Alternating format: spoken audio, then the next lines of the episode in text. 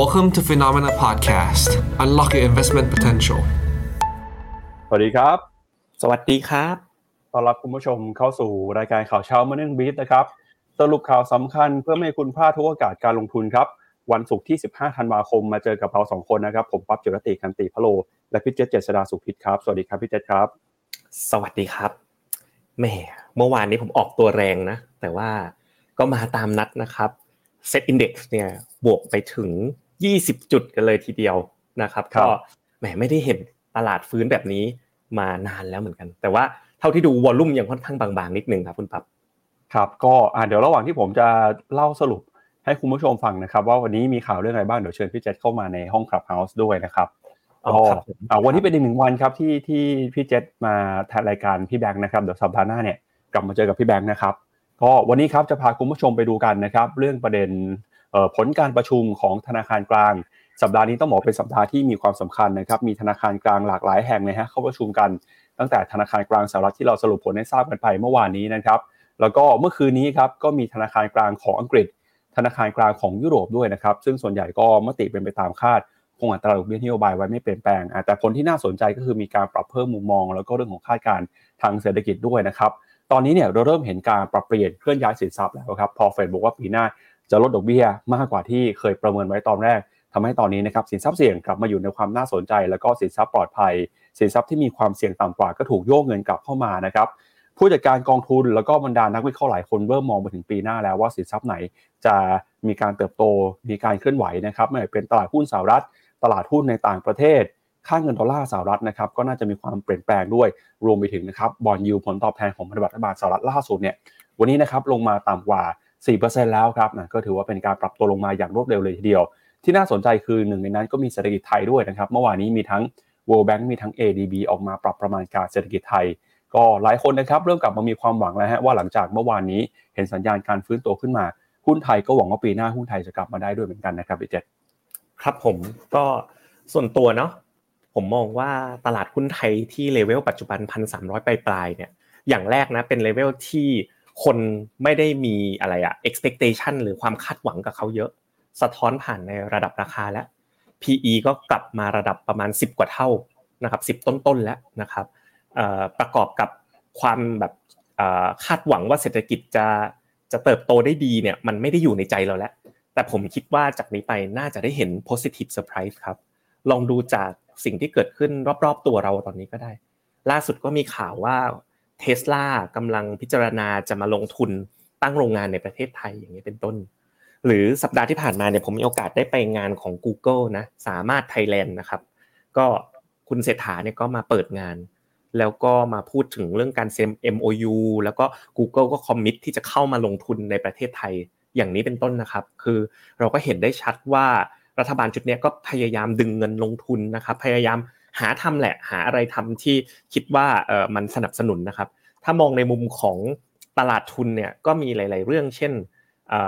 เขาพยายามจะทำเช่น ก่อนหน้านี้เคยมีคุยเรื่องจะมี capital gain tax จากการซื้อขายหุ้นใช่ไหมครับ หลังจากเข้ามาไม่นานก็ตัดทิ้งออกเลยข้อหนึ่งนะสองก็มีการตั้งอย่างกองทุนอย่างไทย ESG นะครับว่าให้กลับมากระตุ้นการลงทุนในตลาดหุ้นบ้านเรานะครับ มีเรื่อง 3 ด้วยนะครับว่าก็ อันนี้อาจจะแบบคนไม่ค่อยเห็นด้วยเยอะนะก็เรื่องของภาษีของเงินได้ของเงินลงทุนจากต่างประเทศเนี่ยว่าถ้าจากนี้ไปนะ คุณมีถิ่นที่อยู่ในประเทศไทย แต่คุณมีรายได้หรือกำไรจากเงินลงทุนในต่างประเทศอะคุณต้องมาเสียภาษีบุคคลธรรมดาด้วย ซึ่งอันเนี้ยสูงถึงแบบบางคน 35%เลยนะคุณปั๊บแต่ว่าเขาก็ให้ grace period อะก็คือถ้าเกิดนำเข้ามาในประเทศไทยภายในปีเนี้ยซึ่งเหลือแค่ 2 เดือน สุดท้ายของปี ถ้าเกิดนำเข้ามาในประเทศไทยภายในปีนี้เนี่ยแล้วไม่ใช่ถ้าทำกำไรเป็นรายได้เงินได้ภายในปีนี้ แล้วนำเข้าในปีหน้าเนี่ยก็จะเวฟให้เป็นครั้งสุดท้าย แต่จากนี้ไปตั้งแต่ปีหน้าไปไปลงทุนตรงในต่างประเทศเนี่ยก็จะโดนภาษีรายได้ตรงตรงนี้ด้วยนะครับ ก็จริงๆ คือในแง่เอ่อเห็นด้วยคนไม่เห็นด้วยเยอะ แต่ผลลัพธ์ของมันก็คือจะทำให้หลาย ๆ คนเนี่ยพิจารณาโยกเงินเนี่ยกลับมาในประเทศมากขึ้น พอเงินมันไหลกลับมาในประเทศมากขึ้น ก็จะส่งเสริมเรื่องเศรษฐกิจนะถ้าปริมาณเงินเพิ่มเศรษฐกิจก็มีโอกาสโตมากขึ้น เพราะฉะนั้นผมคิดว่ามองไปตรงๆนะสุดท้ายคือเรื่องเสถียรภาพทางการเมืองก็ยังค่อนข้างแข็งแกร่งนะครับในในชุดนี้เนาะก็เพราะฉะนั้นคิดว่าน่าจะได้เห็น positive surprise จากประเทศไทยบ้างล่ะในในแง่ของเศรษฐกิจและการลงทุนครับครับอะงั้นเดี๋ยวเรามาดูกันนะครับว่าในค่ำคืนที่ผ่านมาครับตลาดหุ้นทั่วโลกมีการปรับเปลี่ยนทิศทาง ปรับตัวบวกขึ้นมาได้น่าสนใจแค่ไหนนะครับไปเริ่มต้นกันกับที่ตลาดหุ้นสหรัฐก่อนครับเมื่อวานนี้ตลาดหุ้นสหรัฐเองก็ปรับตัวบวกขึ้นมาติดต่อกันอีกหนึ่งวัน มีสาเหตุสำคัญมาจากการส่งสัญญาณของธนาคารกลางสหรัฐที่เมื่อวานนี้ประกาศคงอัตราดอกเบี้ยนโยบาย พร้อมกับบอกด้วยว่าปีหน้านะครับจะลดดอกเบี้ย มีโอกาสคาดการณ์ว่าลดดอกเบี้ยประมาณ 3 ครั้งนะครับเป็นตัวเลขที่สูงกว่าที่ตลาดเคยประเมินไว้ก่อนหน้านี้ครับการปรับลดอัตราดอกเบี้ยลงมาแบบนี้นะครับส่งผลทาให้สินทรัพย์เสี่ยงอย่างหุ้นมีความน่าสนใจมากขึ้นครับ ดาวโจนส์บวกขึ้นมา 0.4% S&P 500 บวกขึ้นมา 0.2 NASDAQ บวกขึ้นมาได้ 0.19%ทั้ง 3 ดัชนีขึ้นมาทำจุดนิวไฮของปีนี้นะครับ แล้วก็โดยเฉพาะยิ่งดัชนีดาวโจนส์เนี่ยเป็นจุดที่สูงที่สุดเป็นประวัติการเป็น all time high เลยนะครับ ขณะที่หุ้นรายตัวครับ ไปดูในแผนที่หุ้นกันหน่อย มีหุ้นตัวไหนที่น่าสนใจบ้างครับ เมื่อวานนี้ก็มีหุ้นของ Microsoft นะครับร่วงลงไปประมาณ 2.25% Google Meta ติดลบนะครับ เมื่อวานนี้หุ้นเทคอาจจะมีแรงขายเกิดขึ้น Netflix ร่วงลงไป 2% Amazon ติดลบไป 0.9%แต่ตัวที่บวกสวนทางขึ้นมาเนี่ยก็คือหุ้นของ Tesla นะครับ แล้วก็อีกหนึ่งกลุ่มครับที่บวกสวนขึ้นมาได้ก็คือหุ้นในกลุ่มพลังงาน Exxon Mobil Chevron บวกขึ้นมา 2-3%เลยทีเดียวครับ หุ้นในกลุ่ม Electronics ครับ Apple ครับยังคงเดินหน้าทำจุดสูงสุดใหม่เป็นประวัติการ Market Cap ทะลุ 3 ล้านล้านเหรียญไปแล้ว เมื่อคืนนี้ราคาบวกขึ้นไปต่ออีก 0.08% Nvidia บวกขึ้นมา 0.54%นะครับ ที่น่าสนใจคือหุ้นของ Berkshire Hathaway นะครับเดี๋ยวชวนพี่เจษเปิดภาพกราฟของ Berkshire Hathaway ประกอบไปหน่อยฮะเมื่อวานนี้มีข่าวครับว่า Berkshire Hathaway เนี่ยเขาได้มีการเข้าไปซื้อหุ้นเพิ่มนะครับของบริษัท Occidental Petroleum ครับโดยข้อมูลจากรายงานของกรตสหรัฐนะครับระบุว่า การเข้าไปซื้อหุ้นเพิ่มเติมของเบอร์ชัยฮัตเวย์ใน Occidental Petroleum เนี่ยทำให้ตอนนี้นะครับมีสัดส่วนการถือครองอยู่ที่ระดับ 27%นอกจากนี้นะครับมูลค่าการถือครอง ยังมีการถือครองหุ้นบุริมสิทธิ์แล้วก็ใบสำคัญแสดงสิทธิ์ในการซื้อหุ้นของ Occidental Petroleum เพิ่มมากขึ้นด้วยนะครับ จะเห็นว่าตั้งแต่ที่ Berkshire Hathaway เข้ามาลงทุนในหุ้นของ Occidental Petroleum นะครับหุ้นตัวนี้เนี่ยก็ได้รับความน่าสนใจจากตลาดมากขึ้น แล้วก็ปรับตัวขึ้นมานะครับอย่างต่อเนื่องเลยทีเดียว แม้ว่าช่วงนี้ราคาน้ำมันจะเข้ามากดดันเนี่ยแต่ก็เป็นหุ้นหนึ่งตัวที่ตลาดเฝ้ารอดูกันนะครับที่ผ่านมา Berkshire Hathaway นะครับก็เป็นเจ้าของกิจการหลายแห่งทั้งธุรกิจด้านพลังงาน หรือว่าธุรกิจที่เกี่ยวข้องกับประกันนะครับ GEICO แล้วก็มีธุรกิจหลากหลายหนึ่งในนั้นก็มี Apple ที่เป็นสัดส่วนใหญ่ที่สุดของพอร์ต Berkshire Hathaway ด้วยครับไปดูต่อครับไปดูที่ตลาดหุ้นของยุโรปบ้างครับ ขณะที่ตลาดหุ้นยุโรปนะครับเมื่อวานนี้เองก็เห็นการปรับตัวตอบรับนะครับทิศทางการใช้นโยบายการเงินที่แนวโน้มผ่อนคลายของธนาคารกลางเช่นกันนะครับก็เห็นว่า FTSE 100ครับบวกขึ้นมา 1.3%นะครับหลังจาก BOE ประกาศคงอัตราดอกเบี้ยนโยบายไว้ CAC 40ฝรั่งเศสบวกขึ้นมา 0.5% DAX เยอรมนีติดลบไป 0.08%นะครับยูโร 250 บวกขึ้นมา 0.2%ครับ ส่วนทิศทางของ Euro Stoxx 600 นะครับ ก็ปรับตัวขึ้นมาในทิศทางเดียวกันเลยนะฮะ ตลาดหุ้นยุโรปเนี่ย ถ้าไปดู Euro Stoxx 50 Euro Stoxx 600 ครับ เป็นการปรับตัวบวกขึ้นมาสูงสุดในรอบเกือบ 2 ปีนะครับ ประมาณสัก 22 เดือนครับ โดยตลาดก็ได้อานิสงส์นะครับ ได้รับแรงหนุนมาจากการที่ธนาคารกลางสำคัญ ทั้ง BOE ECB ประกาศคงดอกเบี้ยไว้นะครับ นอกจากนี้เนี่ย เมื่อวานนี้การประชุมของ ECB ก็มีการปรับลดค่าการเงินเฟ้อด้วย ถ้าหากว่าเงินเฟ้อลดลงนะครับ ก็จะทำให้ความจำเป็นที่ต้องใช้นโยบายการเงินเข้มงวด หรือว่าการขึ้นดอกเบี้ยการคงดอกเบี้ยสูง ลดลงไปด้วยเช่นกันแบบนี้ตลาดหุ้นยุโรปก็เลยมีการตอบรับในเชิงบวกนะครับเดี๋ยวชวนพี่เจไปวิเคราะห์ตลาดหุ้นสหรัฐกับตลาดหุ้นยุโรปกันก่อนครับครับก็เมื่อวานนี้นะครับสิ่งที่เกิดขึ้นคือทางฝากฝั่งของยุโรปเนี่ยออกมานะเท่าที่ผมอ่านความเปลี่ยนแปลงของตลาดเนี่ยออกมาอะไรอะ ค่อนข้าง under expectation คือตลาดเนี่ยคาดว่าเอ๊ะเขาจะมีการประกาศมาตรการแบบว่าชะลอการขึ้นดอกเบี้ย ส่งสัญญาณการลดดอกเบี้ยออกมาไหมปรากฏว่าไม่ออกมาพอไม่ออกมาเนี่ยค่าเงินยูโรครับคุณปั๊บดูสิเมื่อวานวันเดียวเนาะเงินโอ้ขอโทษทีครับผิดแท็บนะค่าเงินยูโรเนี่ยแข็งค่านะอย่างแข็งแรงเลยปื๊ดขึ้นมานะครับการแข่งค่าของเงินยูโรตรงเนี้ย แต่ว่าตลาดก็ตอบรับนะตลาดหุ้นไม่ได้ไม่ได้มีประเด็นอะไรนะตลาดหุ้นเนี่ยยังทยานต่อเนื่องนะครับยังทำจุดสูงอย่างต่อเนื่องจากความมั่นใจในเศรษฐกิจ แล้วก็ผลักดันให้ค่าเงินดอลลาร์เนี่ยยังมีแนวโน้มที่อ่อนค่าต่อ ถ้าเราดูนะครับว่าหลังจากยูโรประกาศเนี่ยค่าเงินดอลลาร์เนี่ยกลับไปอ่อนค่าต่ออีกครั้งหนึ่งเป็นสองแท่งเลยโอ้อ่อนอ่อนลึกเลยนะครับ แล้วก็ตัวเนี้ยก็เลยขับหนุนให้นะครับตัว ดัชนีการลงทุนของโลกนะ MSCI World เนี่ยก็ทำจุดสูงสุดของปี S&P 500 ก็จุดสูงสุดของปี Emerging Market ก็จุดสูงสุดของปี คือเออ Emerging Market ยัง แต่ว่าก็มีการกระชากตัวขึ้นมาครับ ก็เรียกได้ว่าโดยรวมเนี่ยสถานการณ์การลงทุนก็ยังเป็น Santa Claus Rally ให้เราเห็นอยู่ในเวลานี้นะครับ ไปดูต่อที่หุ้นเอเชียบ้างครับ หุ้นเอเชียเปิดมาแล้วนะครับ เช้าวันนี้ดัชนีต่างๆ เองก็ตอบรับในทิศทางเชิงบวกเป็นส่วนใหญ่นะครับ นิกเกิ225 ครับ บวกขึ้นมา 1%ออสเตรเลีย บวกขึ้นมา 0.9 นิวซีแลนด์อาจจะปรับตัวลดลงไปนะครับ แล้วก็เมื่อวานนี้เนี่ย ในขณะที่ตลาดหลาย ๆ ประเทศ enjoy กันกับเรื่องของเฟดประกาศคงดอกเบี้ย แล้วก็ลดดอกเบี้ยมากกว่าคาดในปีหน้า แต่หุ้นจีนยังไม่บวกครับพี่เจษหุ้นจีนยังดูไม่ค่อยดีสักเท่าไหร่ ยังติดลบอยู่นะครับ ไม่ว่าจะเป็นเซี่ยงไฮ้คอมโพสิตไชน่า A50 เซินเจิ้นนะครับ แต่ฮั่งเส็งบวกสวนทางขึ้นมาเป็น 0.7%ครับ แล้วก็ที่เป็นไฮไลท์เลยนะครับ เมื่อวานนี้ที่เราจับตากันก็คือตลาดหุ้นไทยครับ เมื่อวานนี้ SET Index กลับมาแล้วนะครับถ้าเกิดใครติดตามรายการ Morning Brief เมื่อเช้า พี่เจษก็ฟันธงตั้งแต่ก่อนตลาดเปิดเลยบอกว่าเซตเนี่ยน่าจะผ่านจุดต่ำสุดไปแล้วด้วยนะครับ เดี๋ยวชวนพี่เจษไปดูต่อว่าหุ้นไทยมุมมองเป็นยังไงบ้างหลังจากที่เมื่อวานนี้บวกขึ้นมา 20 จุด มั่นใจว่าจะไปต่อเลยไหมหรือว่าจะต้องรอหุ้นไทยให้ยืนสร้างฐานให้ได้ก่อนนะครับเกาหลีใต้วันนี้เปิดมาบวกขึ้นมา1%นะครับแล้วก็หลาย ๆ ตลาดครับเวียดนามเมื่อวานนี้สวนทางเหมือนกันครับติดลบไป 0.2%ครับ เราไปดูหุ้นไทยกันก่อนเลยนะจุดพีคเลยนะครับ ก็อะใครถูกใจกับตลาดหุ้นไทยเมื่อวานนะแล้วก็จะกำลังจะเล่ามุมมองตลาดหุ้นไทยปีหน้านะครับ เหมือนเดิม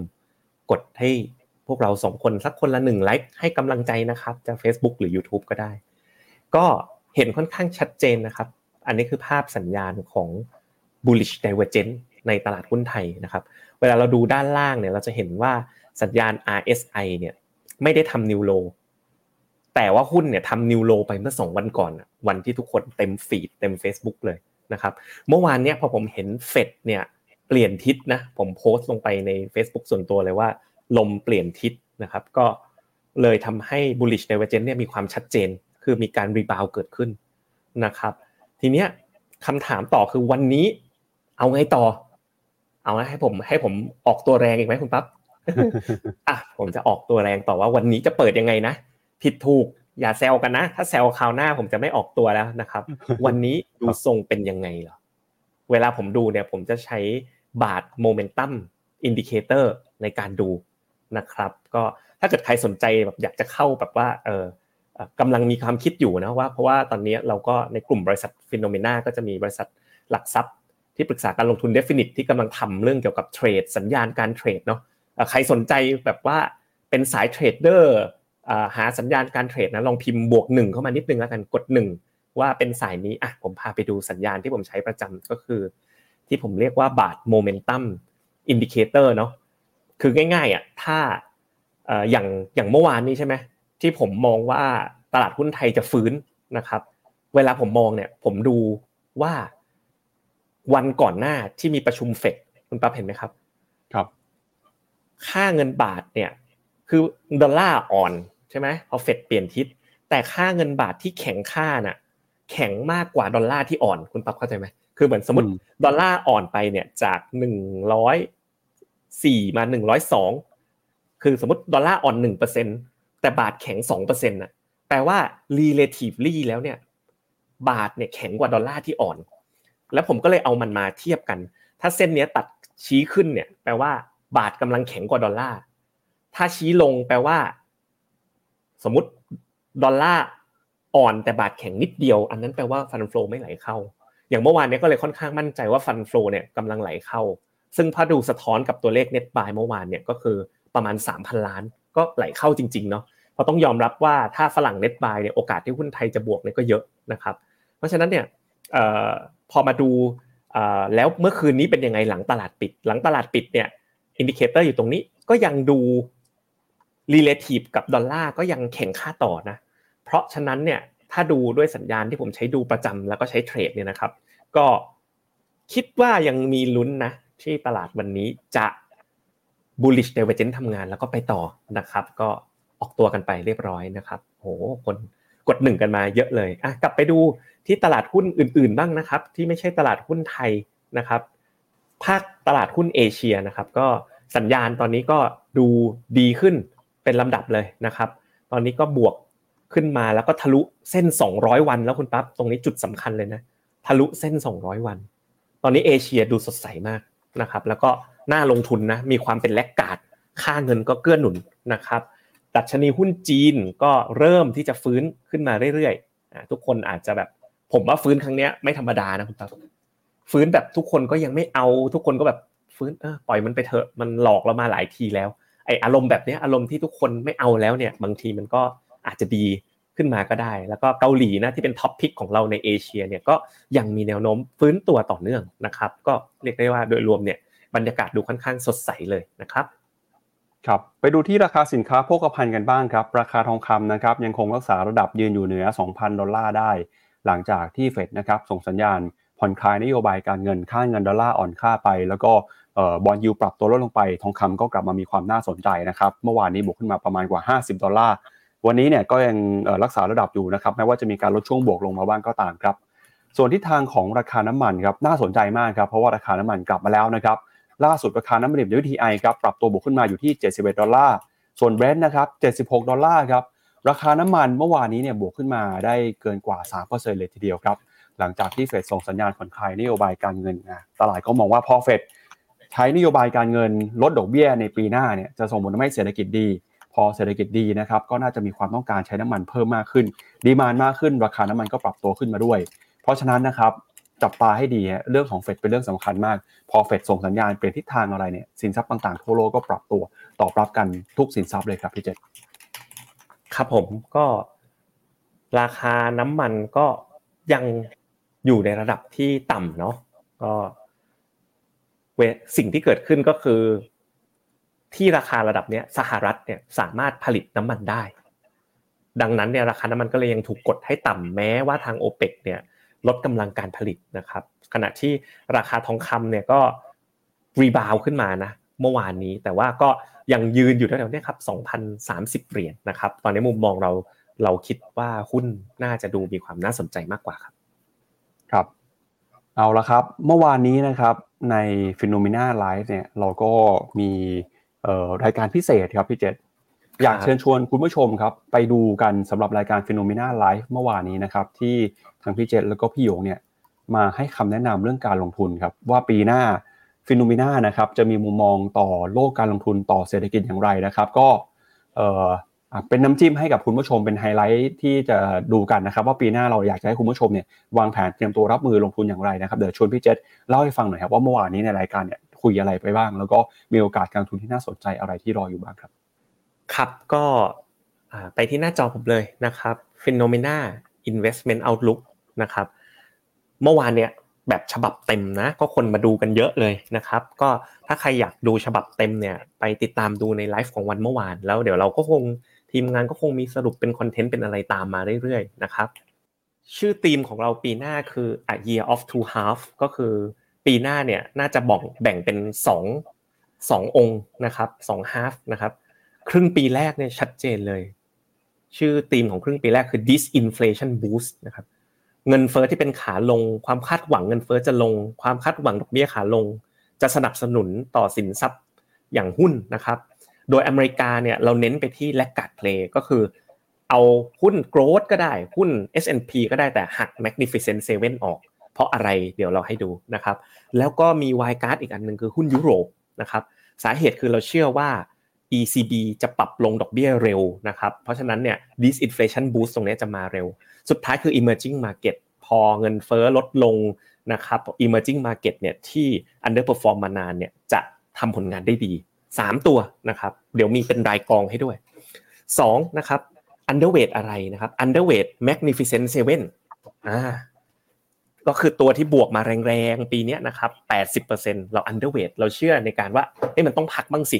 เราไปลงและกัดเพลย์ดีกว่านะครับ อย่างกองทุนที่ผมแนะนำมาต่อเนื่องนะ อย่าง Baillie Gifford เนี่ยที่มันลงมาเยอะๆเนี่ยเมื่อคืนบวกไป 3-4%เลยนะคุณปั๊บก็ เริ่มเติบโตขึ้นเรื่อยๆ อันอีกอันนึงที่เรา underweight คือ Japan Equity นะครับก็คือหุ้นญี่ปุ่น เพราะว่าญี่ปุ่นเนี่ยเขายังมีเรื่องที่ต้องเปลี่ยนนโยบายการเงินจาก negative rate คือดอกเบี้ยติดลบ ยังไงก็ต้องเปลี่ยน ซึ่งถ้าเปลี่ยนเงินเยนน่าจะแข็ง ซึ่งถ้าเยนที่ผ่านมาหุ้นญี่ปุ่นวิ่งแรงขึ้น ก็เพราะเยนอ่อน ถ้าเยนกลับมาแข็งญี่ปุ่นไม่น่าจะแรงเหมือนปีนี้แล้วนะครับ ก็ ชัดเจนฟันธงสไตล์ฟิโนเมนาพอครึ่งปีหลังนะครับ เราเชื่อว่าราคาสินทรัพย์เนี่ยมันน่าจะฟูไปค่อนข้างเยอะเลย ครึ่งปีแรกเนี่ยน่าจะเป็นแบบแรลลี่ใช่ไหมพอครึ่งปีหลังเนี่ยเราต้อง stay nimble หรืออะไรอะ เรียกได้ว่าสมถะหน่อย กระจายการลงทุนมากขึ้น กลับไปลงทุนในทองคำกลับไปลงทุนใน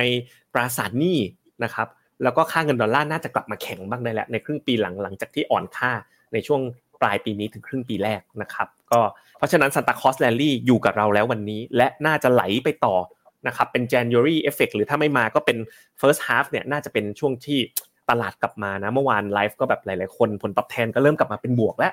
กอง AFMOAT อย่างเงี้ย year to date ผลตอบแทนคุณปั๊บ20%แล้วนะแป๊บเดียวนะ ตลาดการลงทุนเปลี่ยนมาก แค่เราพลาดเดือนพฤศจิกากับเดือนธันวาปีนี้ไปเนี่ยชีวิตเปลี่ยนเลยนะ ใครที่แบบเดือนตุลา แบบเลทบอลยูห้าเปอร์เซ็นแล้วก็ขายตราสารหนี้ออกขายหุ้นออกเนี่ย คุณแบบพลาดโอกาสแบบทำผลตอบแทนครั้งสำคัญของปีไปเลยในช่วงหนึ่งเดือนครึ่งที่ผ่านมา แล้วก็ทั้งสองฮาฟนะปีหน้ามี once in a decade opportunity ก็คือตราสารหนี้ครับ แค่พันธบัตรรัฐบาล 10 ปีเนี่ยถ้าเฟด cut ดอกเบี้ยอย่างที่เฟดมอง 3-4 ครั้งเนี่ยผลตอบแทนโดยรวมเนี่ยอาจจะไปได้ถึงเกือบเกือบสิบเปอร์เซ็นต์นะครับรวมไปถึงเอ่อ corporate bond นะ อย่างวันนี้ตราสารหนี้ภาคเอกชนในประเทศไทยเนี่ย investment grade นะ อายุ2-3ปีเนี่ยได้4%กว่าๆไปแล้วนะครับ ก็ถือว่าเป็น rate ที่ค่อนข้างดีเลยเพราะว่าดอกเบี้ยมันขึ้นมา peak แล้ว แล้วหลังจากเนี้ยก่อนหน้านี้มันจะเราจะขาดทุนกันจากเวลายิวขึ้นแล้วราคาลด แต่ตอนนี้ยิวมันลดแล้วราคาขึ้นด้วย คือยิวก็สูงแล้วยังมีโอกาสได้ capital gain ด้วย ผมไป go through ให้ดูไวๆใน detail นะครับ เฉพาะบางหน้านะครับ ครึ่งปีแรกที่เป็น disinflation boost นะครับ ก็จะเห็นว่าดอกเบี้ยเนี่ยมีแนวโน้มลงชัดเจน โดยเฉพาะเส้นสีส้มเนี่ยก็คือของทางภาคยุโรปเนี่ยดูจะลงเร็วนะคุณปั๊บเห็นไหมน่าจะลงเร็วกว่ามันลงเร็วกว่าปริมาณเงินก็เพิ่มเร็วกว่านะครับน่าจะมี boost เกิดขึ้นนะครับตลาดเนี่ยคาดนะครับแล้วก็เราก็ทำวิเคราะห์ด้วยว่าเงินเฟ้อเนี่ยปีหน้ามีโอกาสไหลกลับมาแถวๆสองเปอร์เซ็นพอสมควรเลย นะครับเพียงเงินเฟ้อโตเดือนละ 0.17 ปีหน้าก็ลงมา 2%แล้ว ตอนนี้ Bloomberg consensus คาดว่าปีหน้าเงินเฟ้อจะอยู่ที่ 2.7%ครับคุณปั๊บครับ จุดสำคัญคือหน้านี้เลยนะครับ สถิติบอกชัดเจนว่าหลังจากเฟดหยุดขึ้นดอกเบี้ยนะครับโดยปกติแล้วเนี่ยตลาดนะครับ S&P 500 จะมีอัพไซด์อีก 21-34%กรณีที่ไม่มีเศรษฐกิจถดถอย วันนี้นะครับเส้นสีน้ำเงินเข้มเนี่ย เฟดหยุดขึ้นดอกเบี้ยมาแล้วประมาณ 90 วันทำการ ถ้าคิดเป็นเดือนก็ประมาณสัก 3-4 เดือนนะครับ ตลาดเนี่ยเราลองมองไปทางซ้ายสิครับ เส้นสีน้ำเงินเข้ม เราอยู่ในช่วงเวลา 2 ปีกว่าๆที่ตลาดยังไซด์เวย์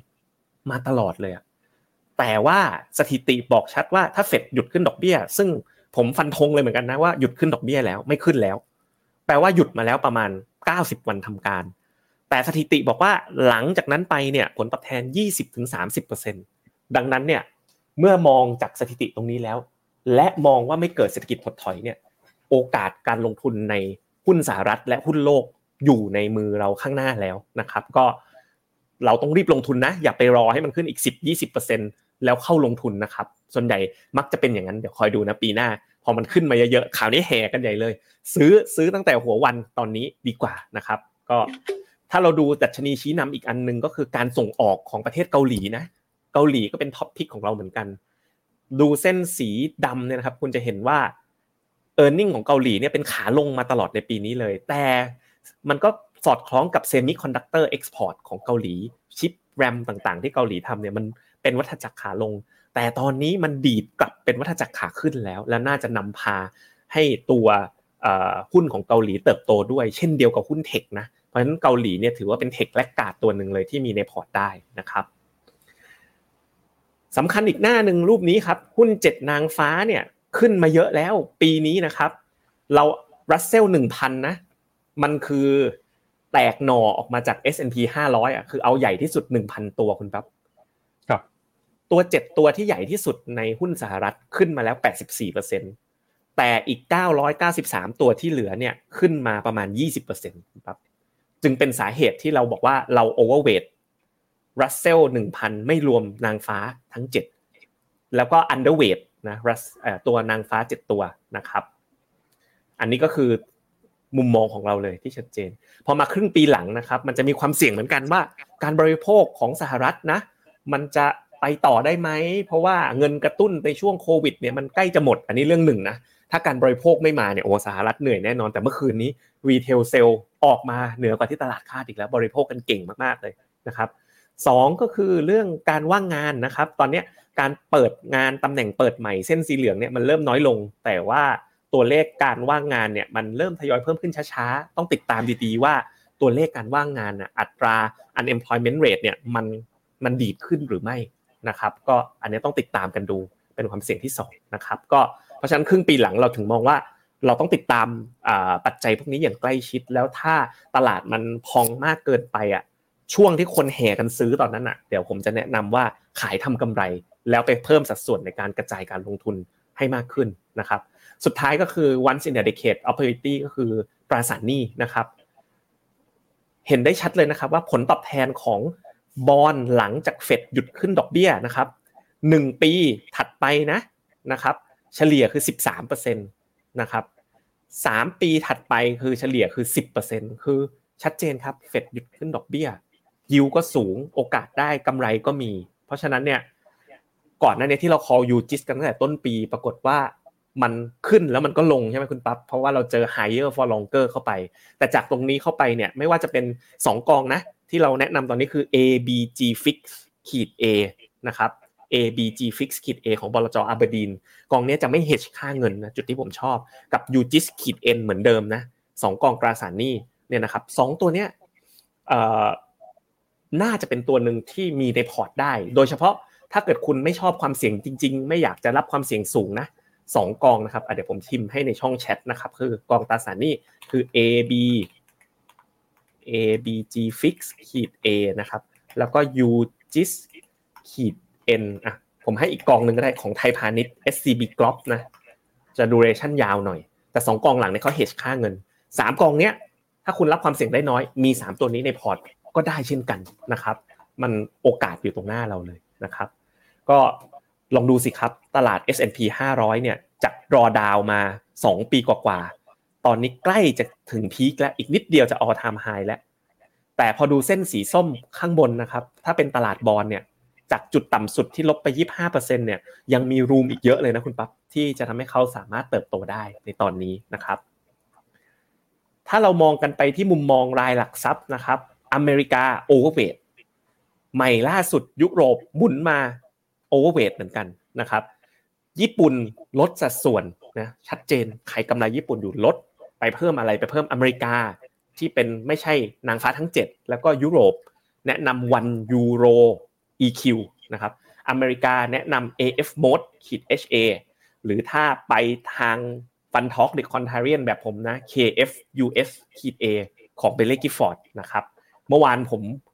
คุยกับคุณหยงว่า คุณหยงอยู่ AF mode ผมอยู่ KF US อีกหนึ่งปีตอนประกาศวิวปีถัดไป เราจะมาวัดกันว่าใครชนะนะเมื่อวานนี้ประชันกันแบบนี้เลยนะครับรบไปดูกันถัดไปคือจีน จีนเนี่ยนะครับ ยังเป็นโอเวอร์เวทนะ มันลบมาสามปีแล้ว มันหมดความหวังในตัวมันแล้ว เพราะฉะนั้นต้องซื้อในวันที่คนอื่น หมดความหวัง แต่ว่าใครมีเยอะอยู่แล้วไม่ต้องซื้อเพิ่มนะครับ ใครยังไม่มีซื้อได้ K China ขีด A สำหรับ MSCI China แล้วก็ ABCA นะครับของค่ายอับดีนสำหรับสไตล์หุ้น A share ที่เน้นการเติบโตของจีนแผ่นดินใหญ่ เวียดนามยังเป็น principal VNEQ ขีด A เช่นเดิม จะเป็น top overweight ของ House เรา Phenomena และอีกอันหนึ่งที่ต่างจากชาวบ้านก็คือไทยครับโอเวอร์เวทเช่นกันนะครับจะเห็นไทยกับจีนเนี่ยสตอรี่คล้ายกันคือแบบหุ้นที่ underperform ที่สุดในปีนี้ขาดทุนลบเยอะที่สุดในปีนี้คือ ไทยและจีนพี่น้องกันเนี่ย ปีหน้าต้องฟื้นครับ จากสถิตินะ อะไรที่ลงเยอะๆ ปีถัดไปมักจะฟื้นขึ้นมาบ้าง ยกเว้นจีนในช่วง 2 ปีที่ผ่านมานะครับ ตัวทองคำ underweight น้ำมัน underweight นะครับไปลงทุนหุ้นไปลงทุนบอลน่าสนใจมากกว่านะครับ ทั้งหมดก็เป็นมุมมองนะครับไปดูตราสารนี้อีกนิดนึงก็คือ UGIS ขีด N ABG Fix ขีด A ตัวนี้เป็น overweight เลยนะ เป็นแบบ strong overweight เลยนะครับ แล้วก็ตราสารนี้ไทยนะ KKP Act Fix นะแบบ duration ยาวๆ ก็เป็น strong overweight ตัวที่เป็น strong overweight ของเราก็จะมีตราสารนี้ไทย ถ้าเกิดเป็นสายเสี่ยงต่ำนะตราสารนี้โลก แล้วก็มีหุ้นเวียดนามนะครับที่เป็น strong overweight แต่ว่าหุ้นจีนหุ้นไทยอเมริกายุโรปก็น่าลงทุน ตัวที่ควรหลีกเลี่ยงคือญี่ปุ่นนั่นเอง ทั้งหมดเนี่ยก็จะเป็นภาพมุมมอง a year of two half นะครับที่เรานำเสนอไป ถ้าสนใจถ้าชอบนะมุมมองที่เราทำกันบ้านมาให้อย่างดี ขอละคนละหนึ่งไลค์จากคุณผู้ชมทุกคนนะครับแล้วก็กลับไปดูกันได้ในไลฟ์วันเมื่อวานนี้ ขณะที่วันจันทร์นะอีก 3 วันเนี่ยพี่แบงค์คือวันเนี้ยเกือบหายแล้วแต่ตาแดงมากก็เลยผมเลยมาประจำการอีกวันเสียงตอนนี้กลับมาหมดแล้วเดี๋ยววันจันทร์เนี่ยผมคุณแบงค์คุณหยงเนี่ยจะมาวิพากษ์วิจารณ์ มุมมองของเราเองนะครับแล้วก็ถามตอบพูดคุยกันในวันจันทร์ Finnomena Live ตอนเย็นอีกรอบหนึ่งด้วยครับ ครับก็ใครที่อยากจะรับทราบมุมมองการลงทุนนะครับ เมื่อวานนี้ชวนไปดูย้อนหลังได้ ในรายการ Finnomena Live Special นะครับ Investment Outlook 2024วิกฤตตลาดหรือโอกาสของนักลงทุนนะครับ เมื่อวานนี้เต็มอิ่มนะครับหชั่วโมงเต็ม พี่หยงกับพี่เจษเนี่ยก็วิเคราะห์ให้ดูนะครับ ชวนไปดูครับ จะได้มุมมองที่ละเอียด แล้วก็รอบด้านมากขึ้นนะครับ ส่วนใครมีเวลาไม่มากหลังจากที่ฟังพี่เจษไปแล้วสนใจจะอ่านต่อ เมื่อวานนี้ทีมงานฟิโนเมนาก็มีสรุปไลฟ์ให้เช่นกันนะครับเข้าไปอ่านข้อมูลได้ที่ เฟซบุ๊กของฟิโนเมนานะครับเอาละครับงั้นเดี๋ยวเราไปดูต่อครับ ไปดูต่อที่โอกาสการลงทุนในช่วงนี้นะครับ เมื่อวานนี้เนี่ยการประชุมของธนาคารกลางยุโรปกับของธนาคารกลางอังกฤษ อาจจะมีน้ำเสียงที่แตกต่างกับของธนาคารกลางสหรัฐสักหน่อย ถ้าบอกว่าธนาคารกลางสหรัฐเป็นพิราบ หรือว่าเป็นโดบิชเป็นสายพิราบที่อยากจะเห็นการใช้นโยบายการเงินผ่อนคลายมากขึ้น ก็ต้องบอกว่าเมื่อวานนี้ธนาคารกลางอังกฤษเองเนี่ยโชว์ความเป็นเหี่ยวค่อนข้างชัดเจนเลยนะครับ ผลการประชุมเป็นยังไงบ้างเดี๋ยวเรามาวิเคราะห์กันครับ เมื่อวานนี้นะครับธนาคารกลางกรีกก็มีการประชุมนโยบายการเงินนะครับครั้งสุดท้ายของปีเช่นกัน ผลการประชุมเนี่ยออกมาประกาศคงอัตราดอกเบี้ยนโยบายไว้ไม่เปลี่ยนแปลงนะครับ โดยตอนนี้อัตราดอกเบี้ยนโยบายของธนาคารกลางกรีกนะครับ ก็อยู่ที่ระดับ 5.25%ครับเป็นการคงนโยบายดอกเบี้ยติดต่อกันเป็นครั้งที่ 3 แล้ว หลังจากก่อนหน้านี้นะครับธนาคารกลางกรีกถือว่าเป็นหนึ่งในธนาคารที่ขึ้นดอกเบี้ย ในอัตราความชันที่มากที่สุดแห่งหนึ่งของโลกนะครับทำไมถึงบอกว่าอังกฤษยังคงเป็นเหยี่ยวอยู่ เพราะว่าเสียงโหวตเมื่อวานนี้เนี่ยเสียงแตกครับพี่เจษคนที่มีมติให้คงอัตราดอกเบี้ยไว้นะครับ มี 6 คนแต่มี 3 คนครับบอกว่าสนับสนุนให้มีการขึ้นดอกเบี้ยต่อครับ 6 ต่อ3นะครับ3คนที่บอกจะขึ้นดอกเบี้ยต่อเนี่ยอยากจะเห็นการขึ้นดอกเบี้ยให้เป็น 5.5%จากระดับปัจจุบันคือ 5.25 ครับ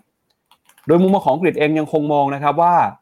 นโยบายการเงินที่เข้มงวด มีความจำเป็นครับเพื่อทำให้เงินเฟอ้อลงมาสู่เป้าหมายในระยะยาวให้ได้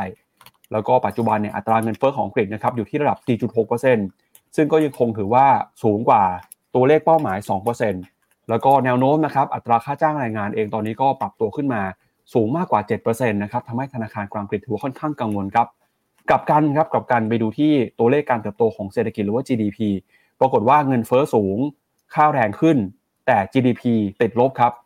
เดือนล่าสุดเนี่ย GDP ของเดือนตุลาคมยังติดลบอยู่ประมาณ 0.3%เมื่อเทียบกับช่วงเดียวกันของปีก่อนนะครับทำให้ธนาคารกลางอังกฤษเลย ไม่สามารถใช้นโยบายการเงินเข้มงวดได้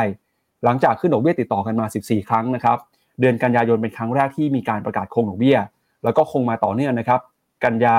แล้วก็จนถึงพฤศจิกาแล้วก็มาธันวาเนี่ยนะครับ ก็เป็นครั้งที่3แล้วที่ประกาศคงดอกเบี้ยต่อไป หลายคนจับตาว่าหลังจากที่ ผู้ว่าการธนาคารกฤษแถลงแล้วเนี่ยจะมีการพูดถึงการลดดอกเบี้ยในปีหน้าไหม เพราะว่าพอเฟดนะครับเป็นที่แรกที่ออกมาบอกว่าปีหน้าจะลดดอกเบี้ยประมาณ 3 ครั้ง แต่กลายเป็นว่าธนาคารกลางกฤษไม่ได้พูดถึงเลยครับไม่ได้มีการเอ่ยถึงเลยด้วยซ้ำว่าจะลดดอกเบี้ยในปีหน้านะครับก็เลยทำให้ตลาดค่อนข้างจะผิดหวังพอสมควรครับว่าธนาคารกลางกฤษน่าจะยืนยันนะครับใช้นโยบายการเงินแบบนี้เข้มงวด higher for longer ต่อไป อย่างไรก็ตามนะครับ ตลาดก็คาดหวังครับว่าในปีหน้านะครับ เมื่อไหร่ที่อัตราดอกเบี้ยนโยบายเมื่อไหร่ที่เงินเฟ้อลงมาเนี่ยอัตราดอกเบี้ยนโยบายก็คาดว่าจะสามารถผ่อนคลายได้นะครับ อันนี้ก็เป็นผลการประชุมจาก BOE หรือว่าธนาคารกลางกรีกเมื่อวานนี้ที่ยังคงเห็นสัญญาณเหี่ยวอยู่ครับพี่เจษครับก็ค่อนข้างพลิกโผนะตอนแรกทุกคนคิดว่าพออเมริกานะ พี่ใหญ่เขาคิดว่าจะอะไรอะคงดอกเบี้ยแล้วแล้วเตรียมตัวคัดดอกเบี้ย พอทางอังกฤษออกมาแบบนี้มันก็เลยสวนทางนิดนึง ก็เลยทำเอาค่าเงินยูโรแข็งค่าอย่างที่เล่าไปเมื่อครู่ แต่พอผมเข้าไปดูในรายละเอียดเนี่ย ก็จะเห็นว่าเงินเฟอ้อของอังกฤษเนี่ยมันลงมาก็จริงนะคุณปั๊บแต่ว่ามันก็ยังลงมาไม่ได้ลึกมากนะยังแบบ 4.6%อยู่อะมันก็เทียบกับอเมริกามันเท่าไหร่อะ3 3%แล้วใช่ไหม4.6มันยังเป็นตัวเลขที่เกินเป้าหมายที่เขาตั้งไว้ค่อนข้างเยอะ ก็อาจจะเป็นเรื่องประเด็นเนี่ยแหละครับว่าเราเนี่ยอะไรอะ ยังไม่สามารถที่จะแบบปล่อยสัญญาณที่จะลดดอกเบี้ยได้เร็วๆนี้ เมื่อวานนี้เล่าให้ทุกคนฟังผมเทรดทองอยู่ตอนกลางคืนไงผมอะ underestimate เรื่องนี้ไป พอผมเห็นว่าตัวเลข retail sales เนี่ยออกมาดีใช่ไหมขายดี แล้วก็ตัวเลข initial jobless claim เนี่ยออกมาต่ำคือคนขอรับสวัสดิการว่างงานออกมาต่ำผมก็คิดว่าเอ้ยถ้าเป็นอย่างนั้น ทองน่าจะลงบ้าง น่าจะปรับฐานลง ผมก็ช็อตไป ปรากฏไปเจอเรื่องการหักปากกาของ ECB ขึ้นมา เพราะผมตอนแรกคิดว่า ECB ก็ต้องแบบที่ท่าที่ท่าทีไปเหมือนเฟด ปรากฏไม่ไป ปรากฏยูโรแข็งโป๊กขึ้นมา นะครับ ดันดอลลาร์อ่อน โอ้โห เจอทองดีดใส่ โอ้โห ก็เรียบร้อยครับเมื่อวานนี้ เรียบร้อยเลย ก็เมื่อสักครู่เนี่ยก็คุยนะว่าใครที่เป็นสายเทรดนะแล้วโอ้โห บวกหนึ่งกันมา เต็มไปหมดเลยนะ อะ ผมไปถามทีมมาสดๆเลยคุณปั๊บทีมบอกว่าโอเคลุยนะครับ ก็ไปเจอกันที่นี่ได้เลยครับ พิมพ์ไปในคอมเมนต์นะครับ ก็คือเป็นโปรเจกต์ใหม่เราที่จะเปิดตัวปีหน้านะครับ ผมลั่นเร็วตามสูตรเลยนะครับ ก็คือโปรเจกต์ฟินพิกนะครับเป็นเรื่องของนักลงทุนสไตล์เทรดไม่ว่าจะเป็น trend following contrarian นะแล้วแบบว่าเป็นสายเทรดนะครับเป็นอาจจะเป็นมุมมองระยะสั้นระยะกลางนิดนึงนะ เราเนี่ยลงทุนสายไหนก็ได้ ขอให้ลงทุนที่เก่งเถอะมันก็ทำผลตอบแทนได้ อาจจะไม่ใช่เป็นสายแบบลงทุนระยะกลางระยะยาวแบบสไตล์ MEVT call แต่จะเป็นสายเทรดนิดนึง ซึ่งไม่ได้จำกัดอยู่การพูดคุยกันอยู่เฉพาะในกองทุนอย่างเดียวก็ยังรวมไปถึงสินทรัพย์อื่นๆด้วย ก็เป็น community ทาง Discord นะ เดี๋ยวนี้วัยรุ่นเขาไป Discord กันหมดนะครับ เพราะว่าฟีเจอร์ฟังก์ชัน Discord มันทำได้หลายอย่าง เช่น สามารถทำคล้ายๆ Clubhouse ก็ได้ก็คือสามารถพูด แล้วก็ให้ทุกคนฟังหรือ discuss กันดึงขึ้นห้องนะครับ จริง ๆ ถ้าใครมีลูกนะ แล้วลูกโตหน่อยเนี่ยน้องๆเนี่ยออนดิสกันหมดทุกคนถึงเวลาพี่ๆนะครับแล้วท่านผู้ชมฟินโนมิน่านะครับลองติดตาม Discord กันนะครับใครจะเข้า Discord บ้างครับช่วยกดอีโมจิมานิดนึงนะครับข้างใน Discord เนี่ยก็จะมีห้องอยู่มากมายเลย แต่ว่าเพิ่งเริ่มต้นทำไม่นานนะครับ ก็จะมีตั้งแต่ห้องนะครับที่เป็นข้อมูลของมุมมองตลาด ห้องพูดคุยแชร์ไอเดีย นะครับ มีห้อง contrarian trader ห้อง trend following trader ห้อง quant portfolio นะครับ แล้วก็มีห้องมุมมองนะครับ ก็กำลังทำกันอยู่เลย ใครเป็นสายเทรด ผมขออีโมจิหน่อย อยากรู้คุณผู้ชมคนหน้าสายเทรดกันเยอะไหม ถ้าสนใจลองหัดเข้า Discord ดู ไม่ยากหรอกครับ คล้ายๆ กับไลน์แต่มันจะดูวัยรุ่นกว่านิดนึงนะ จะได้ไม่ตกเทรนด์กันด้วยนะครับทุกคน ครับ ครับอะเมื่อสักครู่นี้เราคุยกันไปถึงผลการประชุมของธนาคารกลางกรีกแล้วนะฮะอีกหนึ่งที่ก็คือธนาคารกลางยุโรปครับเดี๋ยวไปดู ผลของ ECB กันเพิ่มเติมด้วยนะครับ ECB เนี่ยเมื่อวานนี้ก็ประกาศคงดอกเบี้ยเช่นกันนะครับ แต่ก็แม้ว่าจะไม่จะไม่ผ่อนคลายเท่าเฟดเนี่ยแต่ก็ไม่ไม่เหี่ยวเท่าเอ่อ BOE นะครับ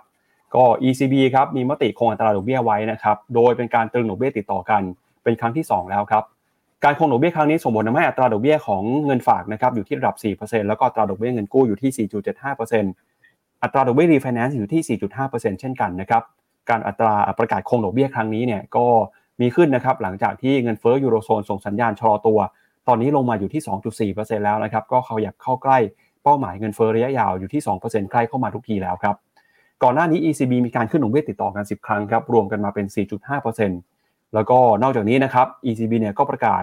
ที่น่ากังวลก็คือเป็นการลดคาดการ GDP ครับปีนี้ลงเหลือ 0.6 จากเดิมคาดว่าจะ 0.7 นะครับ แล้วก็ปีหน้าลงมาเหลือ 0.8 นะครับ จากเดิมคาดว่า 1 แล้วก็ปีถัดไปครับอยู่ที่ประมาณ 1.5%แต่ที่น่าสนใจคือเงินเฟ้อครับ มีการปรับคาดการเงินเฟ้อนะครับ ปีหน้าอยู่ที่ 5.4 ปีถัดไป 2.7 แล้วก็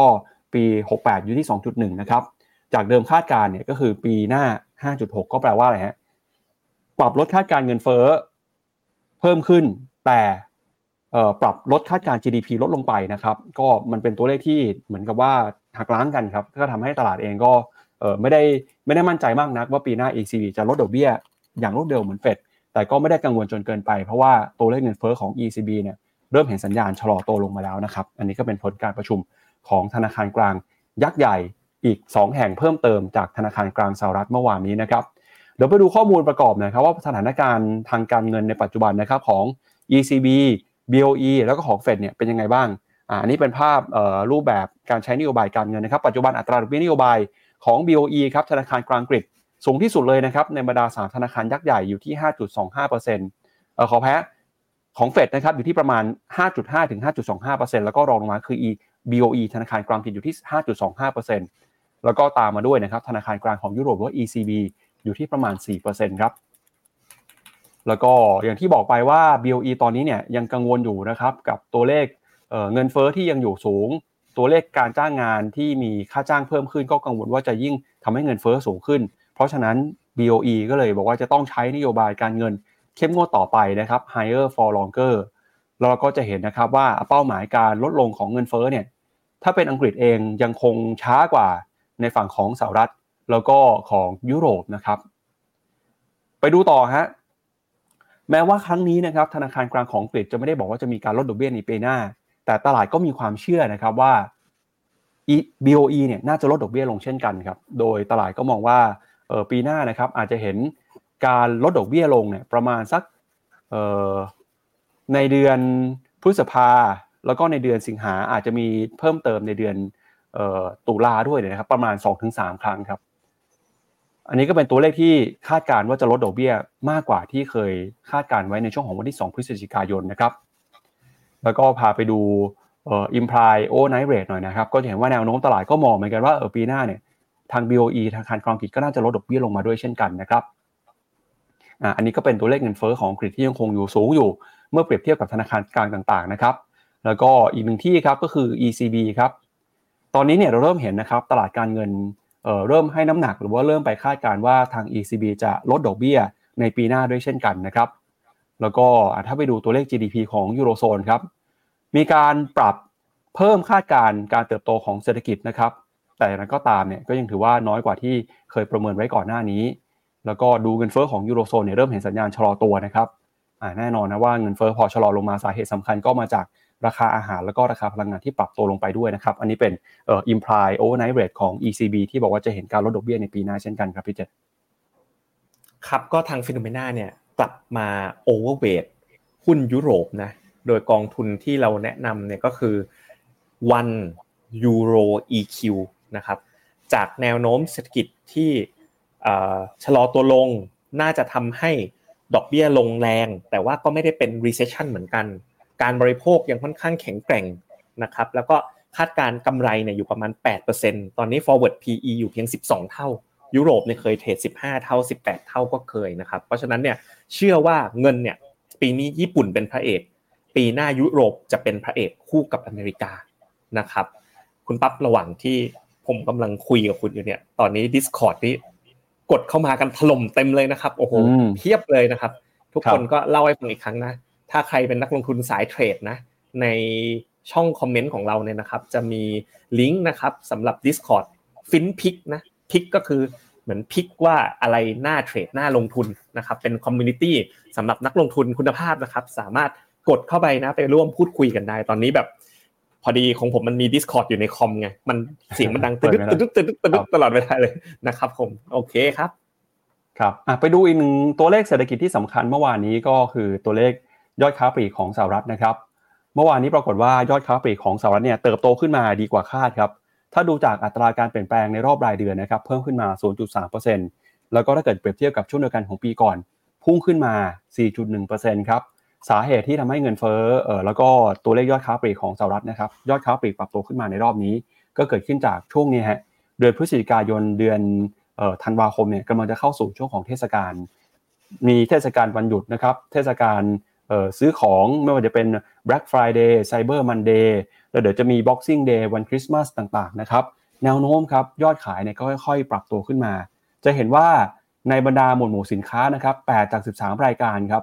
ปรับตัวขึ้นมานะครับไม่ว่าจะเป็นยอดขายของร้านอาหารบาร์นะครับสินค้าที่เกี่ยวข้องกับอุปกรณ์กีฬา ยอดขายออนไลน์แล้วแต่ปรับตัวดีขึ้นมาทั้งนั้นเลยนะครับไอ้ดูที่เหมือนว่าจะปรับตัวลงมาเนี่ยก็เป็นพวก แก๊สโซลีนนะฮะหรือว่าพลังงานที่อาจจะปรับตัวลงมาหน่อย แล้วก็ถ้าไปดูยอดขายของสินค้าต่างๆนะครับก็มีส่วนหนุนนำนะครับทำให้ GDP ของสหรัฐอเมริกาเติบโตขึ้นมาได้ในรอบนี้ด้วยนะครับ อันนี้ก็ถือว่าเป็นข่าวดีที่ซีชี้สะท้อนความแข็งแกร่งของเศรษฐกิจสหรัฐ ตอนแรกตลาดคาดว่ายอดค้าปลีกเนี่ยอาจจะติดลบประมาณ 0.1%แต่ออกมา นี่คือเซอร์ไพรส์เพราะว่าบวกขึ้นมาได้ 0.3%เมื่อเปรียบเทียบกับเดือนก่อนหน้านะครับ อันนี้เป็นรายการสินค้าต่างๆนะครับที่ส่งผลต่อ ยอดค้าปลีกจะเห็นว่าบวกกันเกือบทุกสินค้าเลยครับ อย่างที่บอกไป 8 8 จาก 13 รายการก็คือบวกขึ้นมาทั้งนั้นเลยนะฮะแล้วก็เมื่อวานนี้เนี่ยพอเป็นวันที่มีการประชุมเฟดนะครับแล้วก็ตลาดตีความเรื่องของการส่งสัญญาณลดดอกเบี้ยปีหน้าค่อนข้างดีทำให้เมื่อวานนี้ครับเป็นวันที่ดัชนีหุ้นสำคัญนะครับของสหรัฐเนี่ยปรับตัวขึ้นมาครับ Major Asset นะครับบวกขึ้นมา ประมาณ 1%กว่าเลยครับ ถือว่าเป็นวันที่ตลาดเนี่ยสดใสนะครับ วันหนึ่งหลังการประชุมเฟดในรอบตั้งแต่ปี 2009 เลยทีเดียวนะครับ แล้วก็ถ้าไปดูฮะเราก็จะเห็นว่าตอนนี้เริ่มมีการปรับเปลี่ยนเคลื่อนย้ายเงินทุนเคลื่อนย้ายสินทรัพย์แล้วนะครับเดี๋ยวไปดูเรื่องของยอดค้าปลีกแล้วก็มุมมองกันหน่อยครับพี่เจษมองยอดค้าปลีกเมื่อวานนี้เป็นยังไงบ้างครับ ออกมาถือว่าดีกว่าที่คาดพอสมควรเลย เพราะว่าตลาดเนี่ยคาดว่ายอดค้าปลีกเนี่ยจะติดลบ 0.1%เดือนต่อเดือน แต่ออกมาจริงเนี่ยสูงบวก 0.3%เดือนต่อเดือนนะก็ต้องยอมรับในพลังของผู้บริโภคอเมริกาจริงๆว่าแหมยังบริโภคกันได้ต่อเนื่องนะครับเพราะฉะนั้นเนี่ยตัวนี้ก็เป็นตัวเลขอีกตัวหนึ่งที่ยังชี้ว่าเศรษฐกิจอเมริกาเนี่ยปีหน้าเนี่ยจะโตแต่ว่าจะโตไม่ได้แรงเท่าปีนี้นะครับแต่ว่าไม่น่าจะเข้าสู่ recession ได้เหมือนกัน ก็เป็นอีกหนึ่งสัญญาณบวกนะตลาดก็รับเรื่องนี้ในเชิงบวกเช่นเดียวกัน จริง ๆ ยอดค้าปลีกออกมาดีนะคุณปั๊บ เงินดอลลาร์มักจะแข็งใช่ไหม bond yield จะดีดใช่ไหมแล้วหุ้นจะลง แต่ตอนเนี้ยพอตลาดมันค่อนข้างมี positivity มองโลกในแง่บวก ปรากฏว่าตัวเลขอะไรออกมาตลาดก็ยังพอ rebound ได้เช่นกันนะครับ ครับอะแล้วก็ไปดูข้อมูลเพิ่มเติมกันหน่อยนะครับ ตอนนี้เนี่ยตลาดเริ่มมีการปรับเปลี่ยนมุมมองมากขึ้นนะครับ หลังจากที่เฟดส่งสัญญาณใช้นโยบายการเงินผ่อนคลายปีหน้า บางคนเนี่ยเชื่อว่าการลดดอกเบี้ยนโยบายของธนาคารกลางสหรัฐนะครับ อาจจะเริ่มต้น เร็วที่สุดเนี่ยในเดือนมีนาคมเลยนะครับ คนที่บอกว่าเฟดจะลดดอกเบี้ยในเดือนมีนาคมออกมาพูดแล้วก็คือ Goldman Sachs ครับ ส่วนบาร์เคลสครับคาดการว่าจะมีการลดดอกเบี้ย 3 ครั้ง จะเกิดขึ้นในเดือนเดือนมิถุนายน แล้วก็หลังจากนั้นเป็นต้นไปนะครับก็จะมีเพิ่มอีก 2 ครั้งครับ JP Morgan นะครับก็บอกเช่นกันว่าจะลดดอกเบี้ยตั้งแต่เดือนมิถุนายนนะครับแล้วก็ JP Morgan เนี่ยเขาบอกถึงขนาดว่าอาจจะลดดอกเบี้ยประมาณ 5 ครั้งเลยทีเดียวนะครับ ก็โอกาสลดดอกเบี้ยนี่มีสูงกว่าที่เฟดออกมาบอกว่าจะลด 3 ครั้ง พอสมควรเลยนะครับ อันนี้ก็เป็นมุมมองสะท้อนผ่านตัวเลขเศรษฐกิจ แล้วก็ตัวเลขการเงินต่างๆนะครับแล้วพอช่วงที่เฟดส่งสัญญาณใช้นโยบายการเงินผ่อนคลายมากขึ้นเกิดอะไรขึ้นฮะเดี๋ยวพาไปดูภาพนี้ครับ จะเห็นว่าในตลาด money market fund นะครับเริ่มมีการเคลื่อนย้ายสินทรัพย์แล้วครับ ข้อมูลล่าสุดนะครับ มีเงินออกจากตลาด money market ครับพี่เจษ เป็นครั้งแรกในรอบ 2 เดือนครับ ตั้งแต่เดือนตุลาคมฮะพบเงินทุนเคลื่อนย้ายไหลออกจาก money market แล้วนะครับ สาเหตุสำคัญก็มาจากเนี่ยแหละครับการเปลี่ยนแปลงนโยบายการเงินหลังจากที่ก่อนหน้านี้ money market fund asset นะครับมีความน่าสนใจมีคนเข้าไปลงทุนเพิ่มขึ้นจนมูลค่าเนี่ยแตะระดับ all time high เลยทีเดียว แต่หลังจากที่ธนาคารกลางสหรัฐส่งสัญญาณใช้นโยบายการเงินผ่อนคลายนะครับ ตอนนี้เริ่มมีเงินไหลออกจากมันนี่มาเก็ตฟันแล้วครับพี่เจษ ครับผมอันนี้ก็เป็นอีกสัญญาณหนึ่งที่เป็นบวกกับตลาดทุนนะปีนี้ตอนที่นักคนไม่ไม่มั่นใจไม่แน่นอนเนี่ยเขาก็บอกว่าโอ้มันนี่มาเก็ตฟันได้ดอกเบี้ยตั้งห้าเปอร์เซ็นเอาเงินไปกองไว้ตรงนั้นดีกว่า แต่ณเวลาเนี้ยเราเห็น money เงินไหลออกจาก money market fund ไหลไปไหนครับคุณปั๊บก็ชัดเจนอยู่ ไหลไปเข้า Equity นั่นเองนะไปเตรียมพอร์ตรับปีหน้า นี่เดี๋ยวอีกหนึ่งอาทิตย์เท่านั้นนะเขาก็จะหยุดกันแล้ว ตอนนี้ฝรั่งหรือนักลงทุนต่างประเทศเนี่ยบางบางบางแคมป์ก็เริ่มพักกันแล้วสองอาทิตย์สุดท้ายของปี เพราะฉะนั้นเนี่ยช่วงนี้ก็เป็นช่วงเหมาะสมที่จะบิวพอร์ตเอาไว้ ขณะที่ portfolio model ของฟิโนเมนานะอย่าง GAR อะไรก็มีหุ้นแบบ7-80%รอไว้มาสักพักหนึ่งแล้วเพราะฉะนั้นรอมานานแสนนานนะครับ ปีหน้าเนี่ยรับรองสนุกแน่นอนนะครับ ครับ แล้วก็เดี๋ยวพาไปดูเพื่อนพี่เจษหน่อยฮะอันนี้เป็น contrarian investor เหมือนกันครับ คนที่ออกมามีมุมมองสวนตลาด อีก 2-3 แห่งนะครับก็คือ Fidelity JP Morgan ครับเขาออกมาบอกว่าปีหน้าเนี่ยดอลลาร์จะแข็งค่า หลายคนสงสัยว่าอ้าวก็เฟดบอกว่าจะลดดอกเบี้ยปีหน้าแล้วเนี่ยดอลลาร์จะแข็งได้ยังไง ดอลลาร์น่าจะอ่อนสิ ก็ต้องบอกครับว่าเป็นมุมมองของ contrarian investor หรือว่านักลงทุนที่เป็นสายสวนนะครับมีใครบ้างมี Fidelity International JP Morgan Chase HSBC นะครับเขาบอกว่าปีหน้าค่าเงินดอลลาร์จะแข็งค่าไปต่อ เป็น 3 คนนะครับเป็น 3 เจ้าที่มองสวนตลาดครับ เขาบอกสาเหตุสำคัญนะครับที่ทำให้เงินดอลลาร์แข็งค่าขึ้นไปต่อได้นะว่าเฟดจะลดดอกเบี้ยก็ตาม เพราะว่าปีหน้าเนี่ยมีความเสี่ยงครับที่เศรษฐกิจโลกจะส่งสัญญาณชะลอตัวครับแต่อย่างไรก็ตามเศรษฐกิจสหรัฐครับจะแข็งแกร่งแล้วก็ outperform ตลาด outperform เศรษฐกิจโลกนะครับเพราะฉะนั้นเนี่ยในวันที่เศรษฐกิจโลกส่งสัญญาณชะลอตัว แต่เศรษฐกิจสหรัฐยังแข็งแกร่ง จะทำให้ความน่าสนใจของค่าเงินดอลลาร์ครับกลับมา โดยทาง JP Morgan นะครับมองว่า ค่าเงินดอลลาร์จะแข็งค่าอีกประมาณ 3%ในช่วงครึ่งแรกของปี 2024 นะครับแล้วก็บอกว่าปัจจัยกดดันครับไม่ว่าจะเป็นปัญหาภูมิรัฐศาสตร์ ประเด็นที่เกี่ยวข้องกับการเลือกตั้งนะครับจะหนุนนำทำให้คนเนี่ยเคลื่อนย้ายเงินเข้ามาสู่สินทรัพย์ปลอดภัย ซึ่งสินทรัพย์ปลอดภัยในที่นี้หมายถึงค่าเงินดอลลาร์นะครับแล้วก็จะทำให้ค่าเงินดอลลาร์เนี่ยส่งสัญญาณแข็งค่ามากขึ้นแต่อย่างไรก็ตามนะครับนักลงทุนส่วนใหญ่หรือว่ามุมมองของตลาด consensus เนี่ย อันนี้คือบอกว่าส่วนใหญ่นะส่วนใหญ่มองว่าเงินดอลลาร์จะอ่อนในปี 2024 สาเหตุก็เนื่องมาจากการลดดอกเบี้ยเนี่ยนะครับหลายคนยิ่งกังวลว่าเฟดลดดอกเบี้ยมากเท่าไหร่เงินดอลลาร์จะอ่อนค่ามากเท่านั้นนะครับคนที่เชื่อว่าดอลลาร์จะอ่อนค่าในปีหน้ามีใครบ้าง มี BlackRock นะครับแล้วก็มีนักวิเคราะห์อีกหลายเจ้าเลยครับมี Monica Defend Amundi นะครับแล้วก็มีหลายเจ้าที่บอกว่าเงินดอลลาร์จะอ่อนแต่สามเจ้าสี่เจ้าที่พูดไปนะครับมีเอ่อ Fidelity JP Morgan นะครับ HSBC บอกว่า จะเป็นตลาดสวนทางครับเป็น contrarian เหมือนพี่เจษเนี่ยพี่เจษอยู่ค่ายไหนครับ ผมอยู่ค่ายดอลลาร์อ่อนนะแล้วก็ถ้าดูจากนะครับ ถ้าดูจากข้อมูลตรงนี้ครับ trader เขาเพิ่ม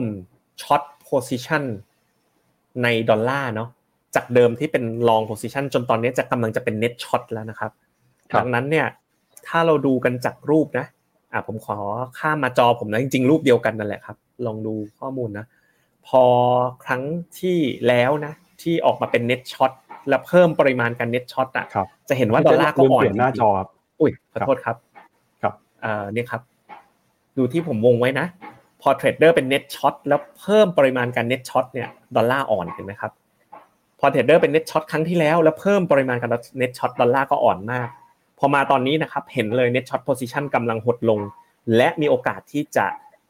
ลดกลายเป็นแบบว่า net short จาก net long นะเพราะฉะนั้นภาพเงินดอลลาร์ข้างหน้าเนี่ยน่าจะอ่อนลงดอลลาร์อ่อนเยนแข็งนะครับ เป็นภาพที่เห็นค่อนข้างชัด แล้วก็ค่อนข้างเป็นบวกกับภาวะตลาดการลงทุนเลยครับอืมครับตอนแรกนึกว่าพี่เจษจะมอง contrarian เหมือนกันกับดอลลาร์ครับ เราไม่ contrarian ทุกเรื่องครับครับอ่าครับมาปิดท้ายกันกับเรื่องเศรษฐกิจไทยนะครับ เมื่อวานนี้ธนาคารโลกครับออกมา ปรับเป้าหมายการเติบโตของเศรษฐกิจไทยนะครับ โดยมองว่า GDP ไทยปี 67 จะโตขึ้นมา 3.2%จากปีนี้ที่โต 2.5 นะครับ ก็มีแรงส่งมาจากการท่องเที่ยวการส่งออกการพาณเอกชน รวมไปถึงนะครับ ก็มองว่าเรื่องของเศรษฐกิจสีเขียวเนี่ยจะเข้ามาช่วยหนุนนำตัวเลข GDP ไทยด้วย อย่างไรก็ตามนะครับ ทางฝั่งของ ADB หรือว่าธนาคารการพัฒนาแห่งเอเชียเนี่ยกลับมองสวนทางครับ ก็บอกว่า GDP ไทย ในปีนี้นะครับก็จะเห็นสัญญาณชะลอตัวลงมาครับโดย ADB บอกว่า GDP ไทยในปี 2023 เนี่ยถูกหันลงมาเหลือ 2.5 นะครับ จากเดิมที่เคยคาดว่าจะโต 3.5 สาเหตุสำคัญก็มาจากการส่งออกที่หดตัว ส่วนปีหน้านะครับก็ปรับเป้า GDP ไทยลงไปด้วยเช่นกันนะครับ ไทยถือว่ายังน่ากังวลอยู่นะครับ ถ้าดูจากตัวเลขเศรษฐกิจนะครับ แล้วก็เรื่องนี้สะท้อนผ่านตลาดหุ้นด้วย เดี๋ยวชวนพี่เจษวิเคราะห์หุ้นไทยปิดท้ายกันกับรายการวันนี้ครับ ครับ ก็ประเทศไทยเนี่ยวันนี้ เขามองเศรษฐกิจโตประมาณ 3.2%ถ้าไม่มีดิจิตอลวอลเล็ตแล้วก็มองว่าเศรษฐกิจไทยเนี่ยน่าจะโตได้ประมาณ 4.8%ถ้ามี digital wallet นะครับผมให้ดูใน slideshow หน้านี้เลยนะครับนี่3.2นะ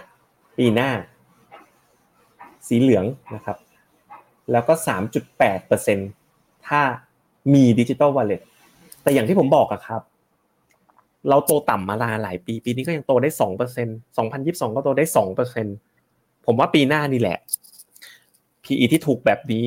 มันน่าจะเริ่มมี positive surprise ในเชิงเศรษฐกิจ มีเงินลงทุนไหลเข้ามา การท่องเที่ยวกลับเข้ามานะครับ หุ้นไทยที่อยู่ในทรงของ bullish divergent ที่เพิ่งสร้างขึ้นมาเมื่อวานนี้ สดๆร้อนๆนะครับ ในรูปนี้ ผมคิดว่ามีโอกาสรีบาวนะครับ โดยที่ทาง Finnomena เนี่ยมีเป้าหมายดัชนีหุ้นไทยด้วยนะ เรามองว่าปีหน้าเนี่ยดัชนีหุ้นไทยเนี่ยนะครับ จากที่เราลองทำการวิเคราะห์เนี่ยคิดว่าน่าจะไปอยู่ที่ประมาณแถวแถวหนึ่งพันห้าร้อยสามสิบจุดในปีหน้าจากเลเวลปัจจุบัน อันนี้ก็คือจากการวิเคราะห์ของทีมงานของ Finnomena ก็ถือว่า ก็มี upside ระดับหนึ่งเลยจากเลเวลปัจจุบันนะถ้าเราลากกันไป 1,530 นะครับ ก็ขึ้นไปได้ประมาณจากตรงนี้อีกประมาณก็ต้องมีแบบ 10 10 กว่าเปอร์เซ็นต์จากตรงนี้นะเพราะฉะนั้นกองทุนไทย ESG นะครับทาง Finnomena ก็มีแนะนำกองไทย ESG อยู่หลายกองเหลือเวลาซื้ออีกไม่นานนะตัวผมเนี่ยผมเลือกซื้อกองหุ้นนะครับผมเปิดให้ดูเลยนะ search Google คำว่าไทย ESG นะครับจะไปเจอกับไทย ESG Hub ของ Finnomenaวันนี้ไม่ชวนนักลงทุนไปดูกันเองและเปิดดูกันสดๆเลยว่าเราแนะนำกองอะไรนะครับถ้าเป็น Active Fund เนี่ยเราแนะนำของกรุงไทยทั้งสองกองเลยนะครับถ้าเป็น Passive Fund สายรักโลกเนี่ย KTNZ ไทย ESG Target Net Zero Emission ถ้าเป็นสายแบบว่าไม่เชื่อไม่ believe ในหุ้นไทยนะไป KKP GB นะลงในพันธบัตรรัฐบาลนี่แหละที่เป็น Green Bond Sustainability Bond นะครับ สำหรับผมเนี่ยซื้อไปแล้วเรียบร้อยนะครับ ผมเลือกนะครับ รับปากกับคุณเอม K Asset เอาไว้ตอนไลฟ์ด้วยกัน ผมไป KTNZ ไทย ESG ก็อันนี้เป็นลงแบบ เพราะว่าเขาเลือกบริษัทเขาให้ลอมบาร์ดมาช่วยวิเคราะห์เลือกหาบริษัทที่ target net zero carbon emission อะผมแบบว่าเบื่อฝุ่น PM 2.5 เหลือเกินเนาะแบบว่ามันเวลามามันมาเยอะจริง ๆ นะ อย่างน้อยลงกองเนี่ยลดฝุ่นลดคาร์บอนไดออกไซด์ช่วยโลกได้ แล้วก็มันแทร็กมันเน้นแทร็กเซ็ตร้อยเป็นหลักอะซึ่งผมไปดู performance เซ็ตร้อยที่ผ่านมาก็ดีนะ ดูจะดีกับเซ็ตห้าสิบด้วยซ้ำก็ผมก็เลยไป TNZ นะครับอย่างกับดาร์คอนมอนเซตเลยนะครับ แต่ก็ถ้าเป็นสาย Active เนี่ย KTAG เนี่ยน่าสนใจนะครับได้ครับ และนี่ก็เป็นทั้งหมดนะครับของรายการข่าวเช้า Morning Brief วันนี้ครับ วันนี้เราสองคนและทีมงานลาไปก่อนกลับมาเจอกันใหม่วันจันทร์นะครับ วันนี้สวัสดีครับ สวัสดีครับ ในโลกของการลงทุนทุกคนเปรียบเสมือนนักเดินทาง คุณล่ะเป็นนักเดินทางสายไหน